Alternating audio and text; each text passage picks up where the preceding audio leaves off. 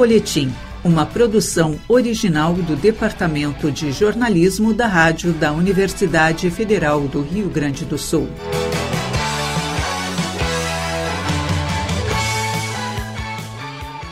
Olá, ouvintes. Eu sou o jornalista Pedro Palaoro e apresento a partir de agora o folhetim aqui na Rádio da Universidade Federal do Rio Grande do Sul e por nossas emissoras parceiras. Hoje recebo novamente no programa o escritor Rodrigo Ungarete Tavares. Ele está lançando Carancho, romance publicado pela editora Diadorim. Rodrigo, é sempre um prazer te receber aqui no Folhetim. Tudo bem, Pedro? Muito obrigado pelo convite mais uma vez. Para mim é uma, uma honra, é uma, é uma alegria estar dividindo um pouco é, de literatura com os ouvintes aí da, da rádio. Rodrigo, a tua nova investida na narrativa campeira, né? Mas agora com um novo foco, né? Um, um romance histórico que traz um nível de pesquisa altíssimo, né? Como que foi desenvolver esse livro que trata da Revolução Federalista de 1893, né? E, e que tem uma série de elementos interessantes, né? Traz uma, uma linguagem, digamos assim, atualizada, né? Não sem sem o peso, né? Do, do, do, do tempo, mas ao mesmo tempo bem representativa com relação ao período histórico. Né? Como que foi desenvolver esse trabalho e fazer o lançamento desse livro agora, né, num período pós-pandemia já, no qual o lançamento de um livro uh, vem diferente, né, de como tá. foi o teu último, né? Exatamente. Bom, Pedro, uh, a questão do Carancho, ele ele talvez seja o livro que, em termos de ideia e de temática, tenha nascido antes na minha cabeça, tá? Mas, sim, é o meu primeiro romance histórico. Por que, que eu digo que ele nasceu antes? Porque o Rodrigo Tavares, adolescente, o Rodrigo Tavares descobrindo a história do Rio Grande do Sul, sempre se interessou muito pela temática da Revolução Federalista. É, seja porque vários acontecimentos é, foram lá em Bagé, na, na região da, da, da campanha, da onde eu vim para Porto Alegre para morar, mas é aonde está a minha base, é, seja também porque é, alguns antepassados meus participaram dessa revolução. E lá, na, eu me lembro, eu acho que eu descobri a Revolução Federalista em 93, 1993, né, no ano do centenário, que lá na região teve bastante, bastante importância, bastantes eventos, é, e desde aquela época a Revolução Federalista ela faz parte do meu imaginário. Né? Primeiro, do de criança e depois adolescente interessado é, pela parte mítica da história e aquelas coisas horríveis, só que a gente, por exemplo, tinha sei lá, o massacre do Rio Negro, lá em, Bagé. Aquilo ali sempre chamava atenção quando aparecia na televisão, 300 degolados numa tarde, e aquilo, apesar de ser horrível, ficava na minha cabeça ali de, de, de um futuro criador, assim. Como que degolar 300 pessoas numa tarde? O que, que é isso? Que guerra louca é essa? E durante muitos anos eu fiz pesquisas, fiz teatro no colégio, tentei fazer um documentário com o filho do Adão Latorre, que ainda estava vivo ali nos anos 2000 em Bagé, já é falecido hoje, estava com quase 100 anos naquela época é, acabou não saindo, mas enfim, a temática Revolução Federalista sempre me encantou. E numa época que a gente vive hoje dessa, dessa guerra de narrativas, de, de, de ódios políticos, de pessoas cortando relações com famílias, é, me veio depois do Ainda que a Terra se Abra, que era um livro mais, mais regional contemporâneo, mais denso, é, só que também veio num, num, num, Eu escrevi ele ainda antes de, de todo esse entreveiro político que a gente teve no país durante os últimos anos. E a, e a Revolução Federalista, ela, ela acabou vindo ao meu encontro de novo. Por quê? Porque ela foi uma, uma revolução que as pessoas realmente se mataram por política. Realmente, umas pessoas queriam um tipo de federalismo, é, mais lá Estados Unidos, com os estados mais independentes, com coisa e tal, e outros queriam o presidencialismo, que é o que a gente tem hoje. E as pessoas foram às vias de fato e utilizaram dessa revolução para vendetas particulares, para brigas, para muita, muita coisa que acabou sendo, depois da revolução, escondido. E quando eu passei a, a pesquisar de forma mais profunda e, e analisando alguns autores é, mais modernos que propõem um, uma, uma revisita ao tema, a gente começa a se dar conta que a Revolução Federalista, é, depois que acabou, ela foi utilizado como fonte primária de pesquisa, né? Os jornais A Federação, que era um jornal do governo, né, que era um folhetim do Júlio de Castilhos. Então, toda aquela visão é, pejorativa dos maragatos e toda, toda aquela construção que até mesmo na própria história, assim, a gente chama do período de 91 até 93 ali, chamam de governicho, e já era uma, uma, uma pecha é, pejorativa dada pelo Júlio de Castilhos aos que o substituíram, tu começa a ver que na verdade a guerra de narrativa não é algo tão moderno, né, Pedro? Já existia desde aquela época.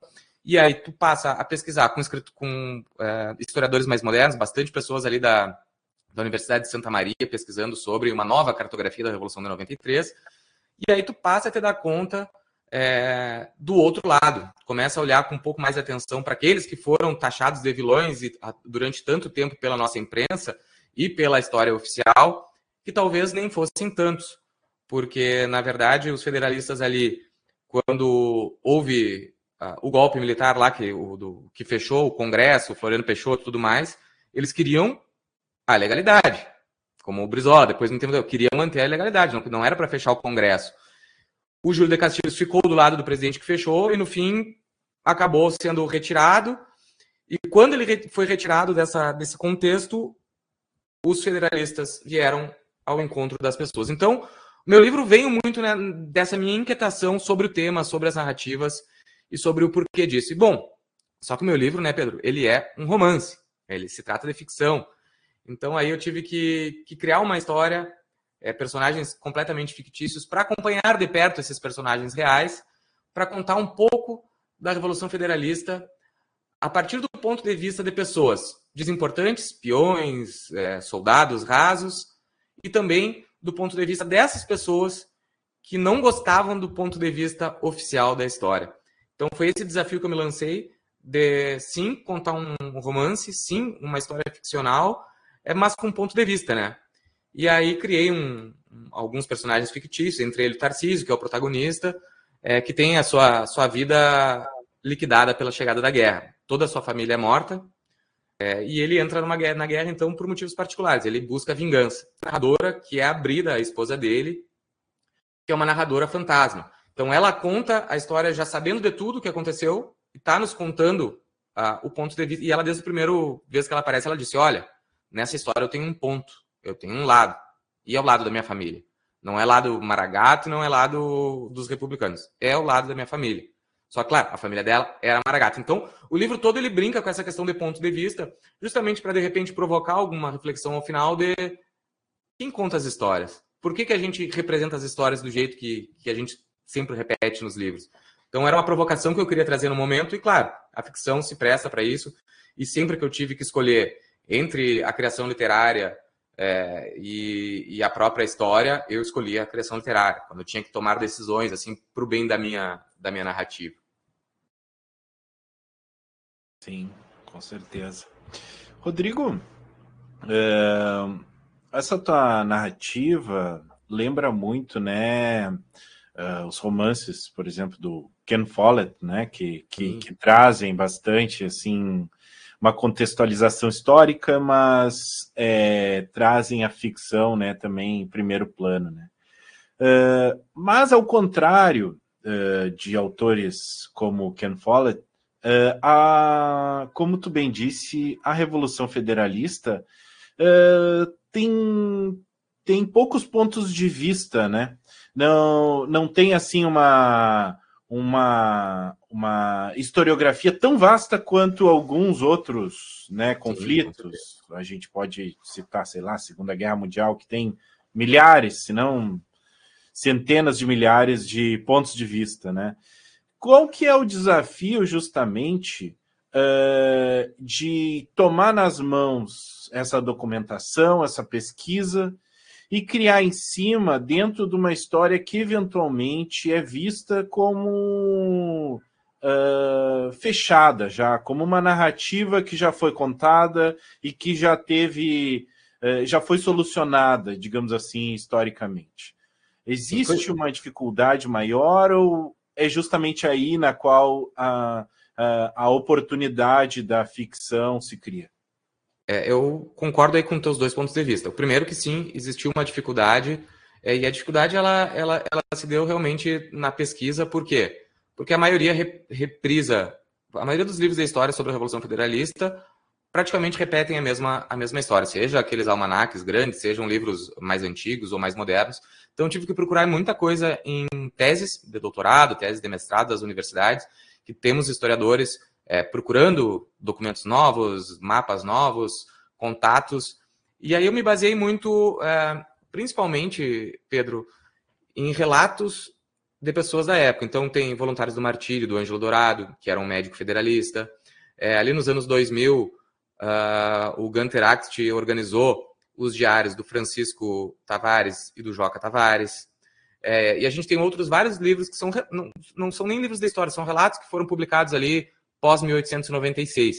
Então peguei muita, muito material desses pontos de vista é, e também me abracei em autores que estão tentando desconstruir essa história, como Gustavo Figueiredo, Figueiredo lá de, de, da Universidade de Santa Maria.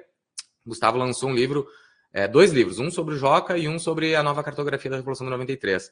Ambos dos livros extremamente é, documentados e principalmente com cartas, muitas cartas, muitas coisas sobre as próprias dissidências que tinha dentro do, do pessoal dos federalistas. Então foi uma foi um desafio para mim que nunca tinha feito um romance histórico, é, principalmente a parte da organização, depois que eu consegui os, o acesso aos materiais. É, até vou contar para vocês. A, a, primeira, eu li todos esses livros antes de escrever, né? Passei um ano e meio só lendo livros e fazendo anotações e marcando. E aí, quando eu fui começar a ler, os, a, ler o, a escrever o livro, eu precisava de informações e não tinha nem ideia de onde é que estavam, porque eu não, não organizei, eu não sabia. Eu fui só lendo e anotando coisas interessantes. Só que aí, se eu queria achar o livro, eu praticamente tinha que reler o livro inteiro para achar exatamente a parte, porque eu não. Eu marquei com post-it os posts interessantes, mas eu não sabia o que, significava aqueles post-its um ano e meio depois, né? Então foi, foi uma dificuldade bem prática, assim, de, de um escritor de romance histórico é, estreante. É, então esse foi um, um, um, bom desafio. Só que, como tu bem salientou, é, aonde a história oficial é mais cinzenta, mais anuviada, é onde a gente tem espaços é, para criatividade. Então eu tive que fazer um recorte que foi: quero pegar fatos que eu considero importantes da Revolução Federalista de 1893 acontecidos na região da campanha, porque senão, senão teria que ir lá para Paraná, teria que fazer outras coisas. Então eu deixei bem ali. E, por exemplo, o período que eu mais gosto do livro, a gente tem um período da Revolução que, que, que os revolucionários entraram, entre aspas, de férias, porque pegou um inverno horroroso, eram homens idosos, uh, com péssimos uh, situação de arma, de alimento. Então, ele, no inverno forte, eles se retiraram para o Uruguai. E aí eu tive o, o, período bom. Aqui é onde o escritor pode criar o que quiser, porque aí o meu personagem se mete no, no mato profundo aqui do Rio Grande do Sul atrás dos assassinos da sua família. Então, no inverno de 1893, ali para mim foi a parte mais divertida de, de escrever, porque ali era ficção pura. É, já as demais tinha a ficção, mas meu personagem sempre próximo de, de, de fatos ou de pessoas importantes é, da, da, da, realidade, que, muito embora eu, como te disse, sempre preferia a criação literária. É, o Barbosa Lessa era um que dizia é, que sempre que alguém escreve, é, nenhum escritor passa em column quando vai escrever ficção sobre a história do Rio Grande do Sul. Porque o Rio Grande do Sul é um estado cheio de leitores e principalmente cheio de historiadores. E historiadores que são só pesquisadores, talvez não são grandes estudiosos, mas todo mundo tem um pouco de historiador aqui no Rio Grande do Sul porque gosta desse tipo de história. Então, é confusão na certa. Estou contando um ponto de vista que não é nem o oficial da, da literatura do, da história, e tampouco é o, o, ponto de vista que é visto normalmente na literatura. Por exemplo, O Tempo e o Vento, é, os Amarais eram os maragatos que estavam cercando Sobrado. É, a gente pega o filme do Taba agora, que saiu há pouco, o, A Cabeça do Gumercindo Saraiva, né? O, os heróis do filme estavam levando a cabeça de Gomercindo Saraiva para Júlia Castilhos. Né? O herói do filme estava tentando entregar aquele presente para o nosso presidente do estado, a cabeça de um inimigo. Então, e ele era o herói do livro, do filme, do livro e do filme, né? Porque o Tabajara tem as duas coisas. Então, eu estou contando é, pela, por todo o imaginário do, do de quem gosta de, de, de ficção histórica, eu estou contando a história do outro ponto de vista. Isso também não é uma uma, uma criação minha, ó, tá, tá, tá, descobrindo a roda. Não, pelo contrário, pode pegar a própria Letícia Verchovsky, em 2001, quando ela escreveu Ali a Casa Sete Mulheres, ela contou uma revolução mais do que sabida pelo ponto de vista das mulheres e fez toda a, a, aquela importância. Porque às vezes é importante a gente colocar pontos de luz em lugares mais obscuros da história, para ver que ali a gente não tem só é, clichês, só, só aquilo que já está pré-sabido por todo mundo. Não, a gente tem pessoas que estavam lá por algum motivo. E o jeito que a gente ouve deles nos livros oficiais é porque eles perderam as batalhas, porque sempre quem conta a história é quem vence. Rodrigo, é, uma coisa interessante uh, em livros que tratam romances históricos e principalmente quando tratam assim de conflitos, né, armados, uh, é que na verdade a, o conflito da narrativa já está pronto, né? Ele está ali colocado como uma uh, uma predisposição à história, né? o quão diferente é uh, escrever ou criar uh, tendo em vista essa condição, né? Tu não tem a necessidade, como uh, no Ainda que a Terra se Abra, o teu outro livro, na qual o conflito ele surge na história, né? Ele já está ali disposto para o narrador trabalhar em cima dele. O quão diferente é esse teu trabalho assim de criação? Então, ele, é, ele, ele tem as suas particularidades. É, acredito que, por exemplo, se eu estivesse contando como protagonista algum personagem histórico, Joca Tavares ou Gomercino Saraiva, e do outro lado o Júlio de Castilhos propriamente dito, é, seria um pouco mais, para mim, enquanto uma pessoa que gosta muito da história, seria um pouco mais engessado. No meu caso, eu escolhi personagens fictícios para acompanhar. Então, apesar da gente ter, usando a história enquanto pano de fundo, enquanto cenário, o que facilita o escritor, porque aquilo ali está pronto, o conflito interno do personagem, a questão essencial do personagem é ficção pura. Então, é ele é com seu grande problema, que é mataram minha família, vou me vingar. Não morro antes de me vingar disso. Nem que eu tenha que matar até o último pica-pau do Estado. E é esse o objetivo dele. Então, o que te facilita é que tu já tem uma linha temporal toda pronta para colocar o teu personagem naquelas situações, só que ao mesmo tempo tu tem que utilizar aquilo que tu tem pronto e aí é a parte é a parte legal, é, sem fazer o, o construir aquilo de forma orgânica, inteligente. Por que, que teu personagem está aqui? Por que, que teu personagem está tá lá? É, para não ficar alguma coisa muito maquineísta. Então, acho que, que vale a pena é, o desafio enquanto escritor, Pedro, porque foi, foi algo totalmente novo para mim, me, me, me, trouxe uma, uma experiência de, de, escrita diferente e vou te dizer que gostei bastante. É, quando eu estava no processo, eu estava dizendo assim, esse é meu primeiro e último romance histórico, porque realmente dá muito trabalho. Dá, dá trabalho, e só que depois do livro pronto, é, eu comecei a me dar conta do quão ainda importa para as pessoas, porque a gente tem uma, uma, uma, ideia assim que isso aqui já passou, que ah, Lá vem eles falando dessas revoluções gaúchas de novo. Só que eu tenho, né, tu, deve ter acompanhado, eu estou trabalhando a, divulgação desse livro lá desde dezembro do ano passado, foi quando eu acabei a primeira versão. Aquecendo, aquecendo, aquecendo. Eu cheguei num público que eu nunca tinha chegado, né? Que é o público, o pessoal mais da cultura gaúcha, os historiadores, etc. E além de ter chegado nesse público que eu não, que eu não conhecia, Cheguei num outro público que também é muito, muito, muito interessado no que a gente produz, que é o pessoal do romance histórico.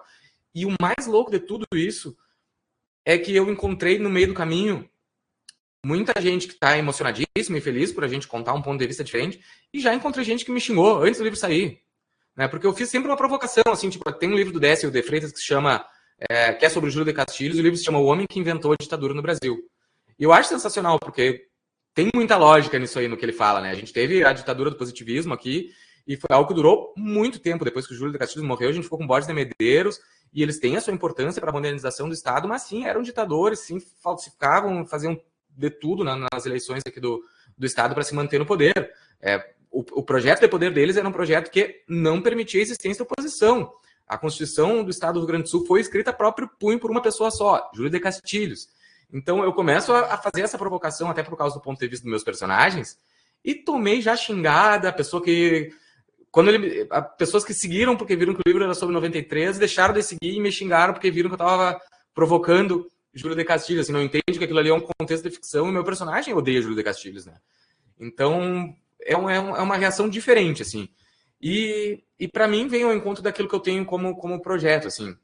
Projeto literário, que é contar histórias que se passam longe das capitais, umas histórias de Brasil profundo, é, histórias que fujam dessa, Eu achei bárbaro uma matéria do Carlos André desses dias, que ele, que ele postou na internet, a Carlos André Moreira, que ele falou: ah, onde é que se encontra a geração gaúcha atual? É, como sempre, toda pessoa que fala sobre literatura no, no, no mainstream, no, ele, ele, eles ignoram todo mundo que não está na Companhia das Letras e todavia. Mas eles falam uh, da geração do apartamento alugado, que eu vejo essa geração Daniel Galera, 2000 e pouco ali.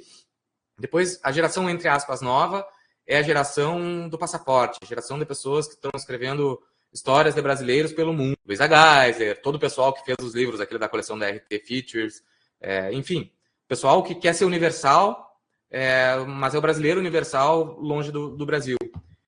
E, e por óbvio, né, eu e a maioria dos novos escritores gaúchos não fomos citados, porque não estamos em editoras grandes, porém eu já me vejo ao contrário, me vejo lá naquela lição do Tolstói.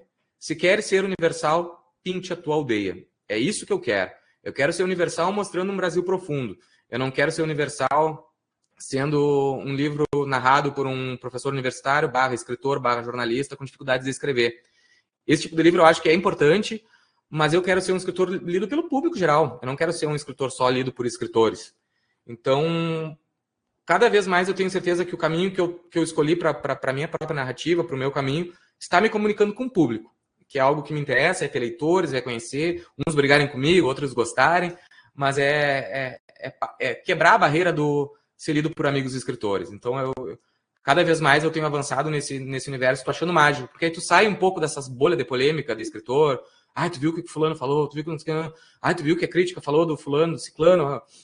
Não, isso aí, é, esse, esse mundo acadêmico, assim, literário, de fato não me interessa muito. Eu, eu gosto do contato com o público, o público leitor a pessoa que gosta de ler e que não está lendo porque é teu amigo, sabe? É esse tipo de gente que eu quero alcançar. Bom, então, seguindo nesse tema, uh, eu havia mencionado antes, né, que eu achei muito interessante a, a atualização, né, da linguagem, né, uh, do teu texto, que traz um texto muito claro uh, e sem sem exageros de parte a parte, né? nem no, na modernidade, nem na, na, na, na no excessivo uh, é, rigor com a linguagem daquele período de 1900. Né? Uh, mas uma coisa que me chamou a atenção também no livro é o quanto a trova, né, essa conversa, uh, também é algo muito característico uh, desse contexto, né? E que está totalmente integrado na tua história, né? Que desafio foi esse, né, de trazer essa linguagem para um público mais amplo, né? Que eu acho que é o grande desafio uh, do autor, uh, ainda mais abordando um tema histórico, né, no qual ele poderia é, escorregar para um, uma, um historicismo uh, exagerado, né? Como que foi para ti é, pensar, né, no conceito desse é, desse romance?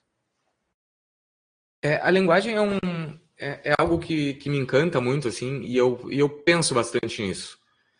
É, então, quando aí eu vou, vou, vou voltar lá atrás para contextualizar. Quando eu escrevi o Andarilhos, eu escrevi de uma forma bem ingênua. E nunca imaginei que o Andarilhos ia passar dos meus amigos próximos e das pessoas de Bagé e talvez uma meia dúzia aqui em Porto Alegre. E foi um livro que aconteceu. Só que quando eu escrevi o Andarilhos, como ele foi mais ingênuo e, e, e, sem pensar que ser lido, entre aspas, no Brasil inteiro, eu pesei mais a mão no, na questão do léxico regional. Num segundo momento, quando eu lancei o Ainda que a Terra se Abra, se tratava de uma história mais contemporânea, então eu pensei naquele, na, naquele narrador assim que fosse quase nacional, quase né, é, inspirado na, na, própria linguagem ali de uma Ben-Simon, quando, quando ela fez uh, aquele livro das meninas que viajam no interior, enfim, de outros autores que eu, que eu entendia que tinham um, um, um ritmo e um léxico próprio, porém podiam ser lidos no Brasil inteiro. Já quando eu pensei agora no Carancho, eu tinha um objetivo claro, assim. Eu queria respeitar o léxico local, só que sem exageros e sem cair na caricatura. Então, qual é a qual foi a, a opção que eu tive? Tentar narrar ele o mais fluido possível, mas sempre que tiver duas opções de palavras e, e eu tiver alguma no, no meu, no meu léxico da região da fronteira que seja interessante para dar um tempero, eu utilizo. Então, é, tu, tu vai ver que ela não é um linguajar de Porto Alegre, não é um linguajar histórico, vamos assim dizer, mas é um, é um linguajar com, com provocações, com pitadas, com algumas palavras em espanhol, e teve, teve, até situações engraçadas, porque, por exemplo, uma das minhas editoras ela é venezuelana. E aí, às vezes, ela queria que eu colocasse, ah, já lhe digo, por exemplo. Aí ela, ah, Rodrigo, será que a gente não bota em itálico ler porque é, é espanhol? Eu digo, não, isso aqui não é espanhol, isso aqui é o, é o léxico deles. Então aí o ler ficou, ficou não, não, não ficou cursado com, com, com itálico. Então tem, tem vários jeitos de se falar e tem palavras em espanhol, em português, mas ela diz, ah, mas isso é um portunhol, porque aí como portunhol não funciona. Não, não é um portunhol também, porque o portunhol é outra coisa. Então é, é, o, é o narrador desse livro aqui falando como uma gente simples do interior, e, só que o, é, é, é, interessante fazer esse, esse trabalho de, de linguagem, né? E, eu, e, e, apesar de tudo isso, apesar de, de ter esse cuidado, assim, é, como eu te disse, eu não me considero um escritor de linguagem. Assim, eu, eu, eu quero acreditar que sou um escritor de histórias. Alguém que está preocupado em contar uma boa história, que pensa nos personagens, pensa na linguagem que vai ser utilizada, mas eu não quero, é, se algum dia for visto assim, eu vou ter feito tudo errado. Eu não quero ser, ser, visto como um escritor que pensa na linguagem pela linguagem, sabe? Malabarismos, coisas, aí tu fecha o livro e não aconteceu nada. Não é o tipo de livro que eu gosto de ler. Respeito, acho, né? Acho que gostaria de estar tá comprando uma livraria. Passei, ah, esse livro aqui, ah, me pegou. Um livro que tem uma história, um livro que talvez tenha mais de, né, de, de, de algumas de alguns graus para te interpretar a história e que te deixe refletindo e que não deixe de ser um entretenimento, né? Que não deixe de ter de, daquele tempo que tu está despendendo para leitura, que tu já está trabalhando, que já está descansando, também seja um tempo bom para ti. É, é, esses são meus objetivos. Rodrigo, infelizmente estamos terminando o nosso tempo. Uh, quero te parabenizar uh, pelo livro, uma ótima leitura. Indico aos nossos ouvintes uh, e gostaria que tu deixasse para eles, os nossos ouvintes, onde eles podem conseguir teu livro, como podem entrar em contato, te pedir autógrafos e tudo. Perfeito. Bom, Pedro, agradeço mais uma vez a oportunidade. É, já vou aproveitar aqui, já que é, tem um público enorme aqui na tua audiência, agradecer a todo mundo que pôde ir no lançamento, né? Que tu tinha perguntado lá no começo e eu, eu deixei passar. O lançamento foi lindo, foi lotado. É, me senti em casa num, num lançamento com chopp, carne assada, é, tentando trazer um pouco desse clima do interior aqui para a capital. E, bom, podem comprar o livro direto no site da editora Diadorim, só botar Diadorim Carancho ali no Google que vai aparecer. E também pode comprar, se quiser autografado, direto comigo ali pelo Instagram, arroba Rodrigo de Ungarete. É, e podem me encontrar ali pelo Instagram que a gente combina o envio, enfim. É, muito em breve ele vai estar já em todas as livrarias, já vai estar nessas lojas online grandes, é, para facilitar a chegada do livro em todo mundo. Pedro, te agradeço pelo carinho, pelas leituras e quando precisar, conta comigo. Muito obrigado, Rodrigo. Foi ótimo conversar contigo. Hoje no Folhetim, conversamos com o escritor Rodrigo Ungarete Tavares, debatemos o seu novo romance, Carancho, que está saindo pela editora Diadorim. Para ouvir e compartilhar todos os nossos programas, acesse o site urgs.br barra rádio. Eu sou Pedro Palaoro e a apresentação deste programa foi minha, a produção foi de Débora Rodrigues. Na técnica, Luiz Fogassi e Jefferson Gomes. O Folhetim volta na próxima semana. A todos os ouvintes, desejamos uma semana de ótimas leituras.